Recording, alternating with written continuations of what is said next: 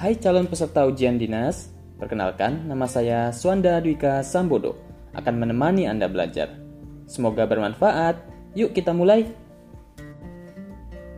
Sekarang kita akan masuk ke materi bab 5. Undang-Undang Dasar 1945 dalam gerak pelaksanaannya.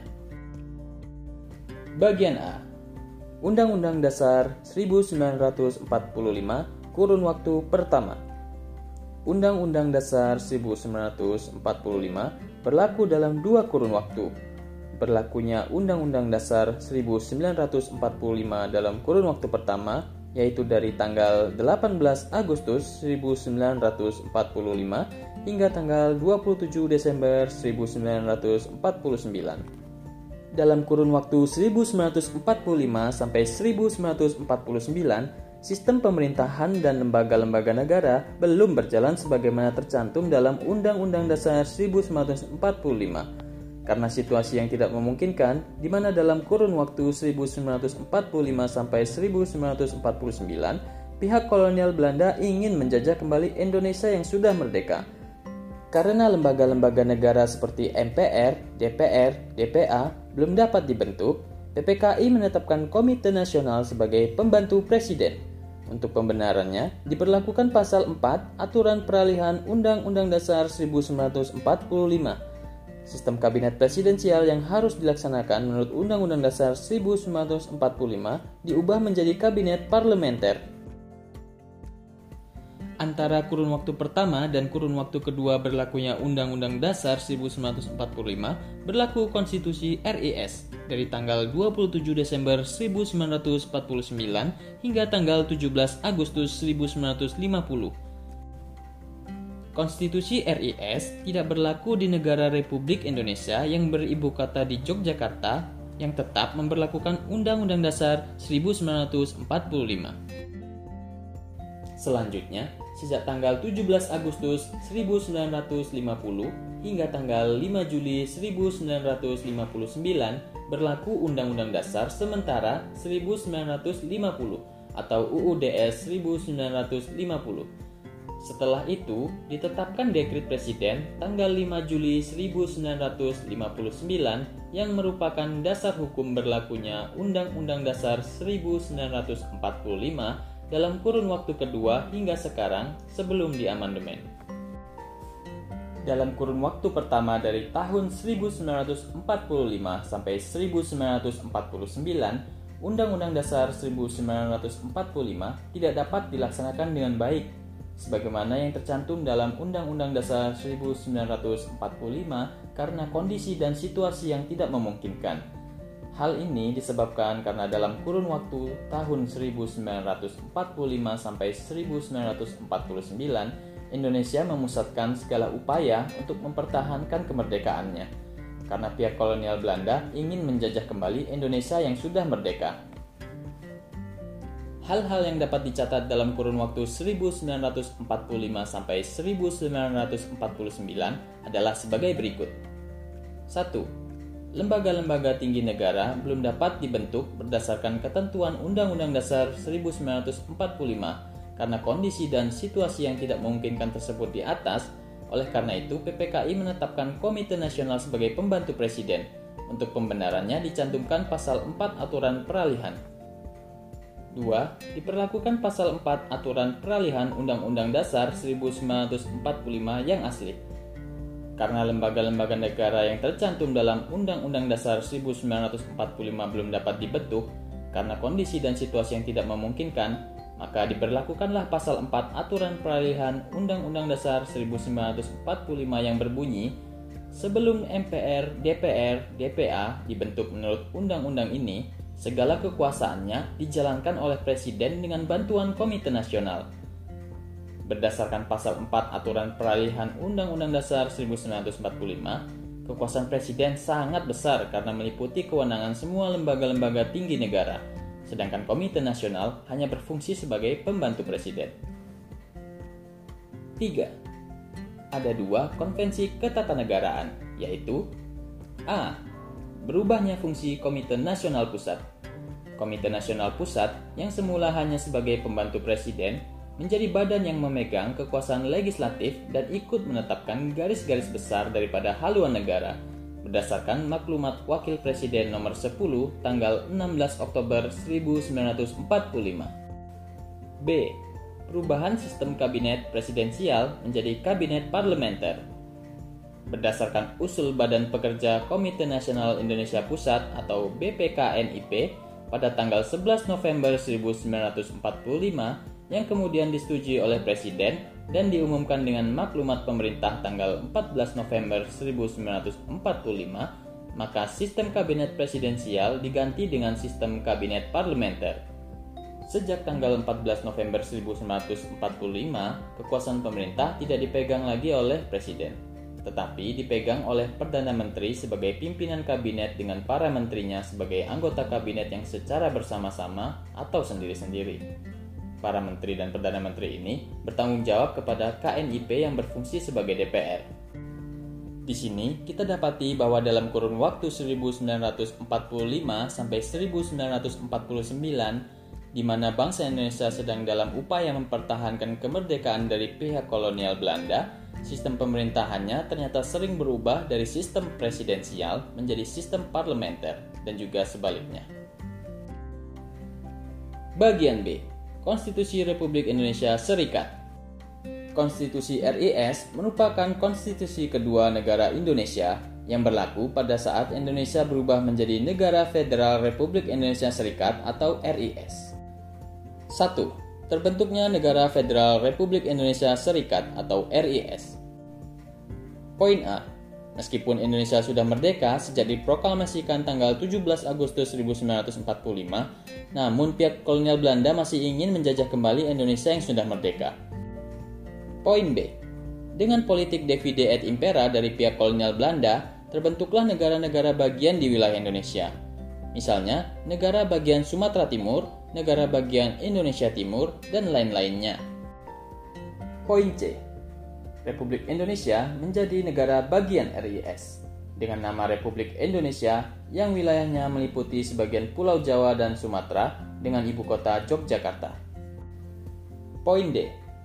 Indonesia yang diproklamasikan pada tanggal 17 Agustus 1945 sebagai negara kesatuan sejak tanggal 27 Desember 1949 kini berubah menjadi negara Federal Republik Indonesia Serikat atau RIS 2. Terbentuknya Konstitusi RIS Poin A Pada tanggal 29 Oktober 1949, rancangan Konstitusi RIS disepakati bersama antara wakil-wakil pemerintah Republik Indonesia dalam kurung Yogyakarta dengan wakil-wakil pemerintah negara-negara bagian RIS lainnya yaitu wakil-wakil pemerintah negara BFO atau Bien Comes for Federal Overleg di kota pantai Scheveningen pada saat berlangsungnya konferensi meja bundar atau KMB. Poin B. Pada tanggal 14 Desember 1949 di Jakarta, rancangan konstitusi RIS disetujui oleh wakil-wakil pemerintah dan KNIP, Negara Republik Indonesia dalam kurung Yogyakarta, dan wakil masing-masing pemerintah dan Dewan Perwakilan Rakyat Negara BFO. Poin C Selanjutnya, dalam sidang lanjutan pada konferensi meja bundar atau KMB di Den Haag, negara Belanda, rancangan konstitusi RIS disetujui oleh semua pihak. Poin D. Karena rancangan konstitusi RIS telah disetujui oleh semua pihak, maka sejak saat itu konstitusi RIS diberlakukan di seluruh wilayah Indonesia, kecuali negara bagian Republik Indonesia dalam kurung Yogyakarta yang tetap memperlakukan Undang-Undang Dasar 1945. 3. Berlakunya Konstitusi RIS Konstitusi RIS berlaku di seluruh wilayah Indonesia, kecuali negara Republik Indonesia yang wilayahnya meliputi sebagian Pulau Jawa dan Sumatera dengan ibu kota Yogyakarta. Negara Republik Indonesia dalam kurung Yogyakarta tetap memperlakukan Undang-Undang Dasar 1945. Konstitusi RIS berlaku dari tanggal 27 Desember 1949 hingga tanggal 17 Agustus 1950. 4. Konstitusi RIS menganut sistem parlementer. Sebagai konstitusi yang berlaku di negara federal RIS, konstitusi RIS menganut sistem kabinet parlementer, di mana kekuasaan pemerintahan berada di tangan para menteri yang dipimpin oleh Perdana Menteri. Presiden bukanlah sebagai kepala pemerintahan, tetapi hanya sebagai kepala negara. Presiden sekedar tanda petik konstitusional belaka karena tidak memegang kekuasaan pemerintahan. Bagian C. Undang-Undang Dasar Sementara 1950 Undang-Undang Dasar Sementara atau UUDS merupakan konstitusi ketiga negara Republik Indonesia yang berlaku sah sejak tanggal 17 Agustus 1950 hingga tanggal 5 Juli 1959.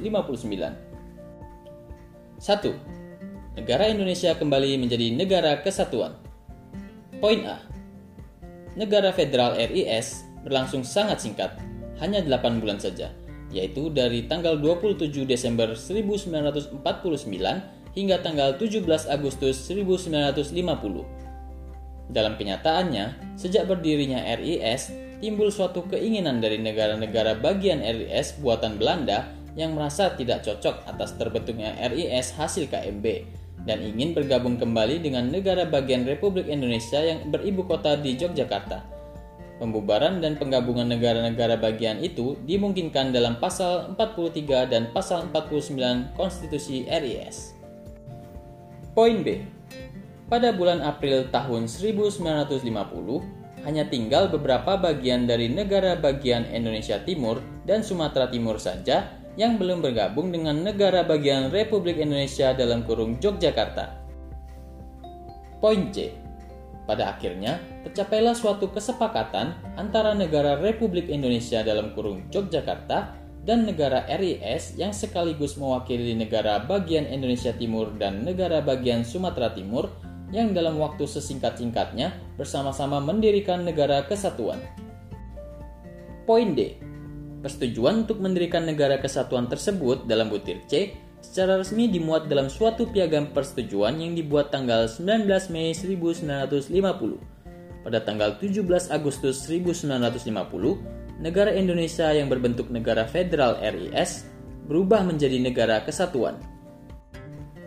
2. Terbentuknya Undang-Undang Dasar Sementara 1950.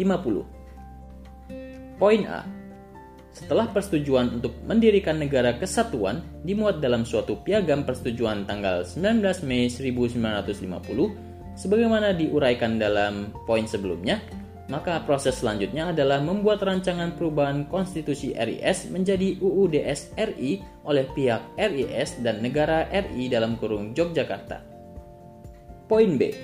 Di depan rapat gabungan Senat dan DPR RIS, pada tanggal 15 Agustus 1950, Presiden menyatakan bahwa rancangan perubahan tersebut telah disetujui oleh pihak RIS dan negara RI dalam kurung Yogyakarta.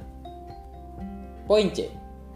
Naskah UUDS yang telah disetujui oleh pihak RIS dan negara RI dalam kurung Yogyakarta ditandatangani bersama oleh Perdana Menteri dan Menteri Kehakiman RIS yang selanjutnya diumumkan oleh Menteri Kehakiman dan mulai berlaku pada tanggal 17 Agustus 1950 di seluruh negara kesatuan Republik Indonesia.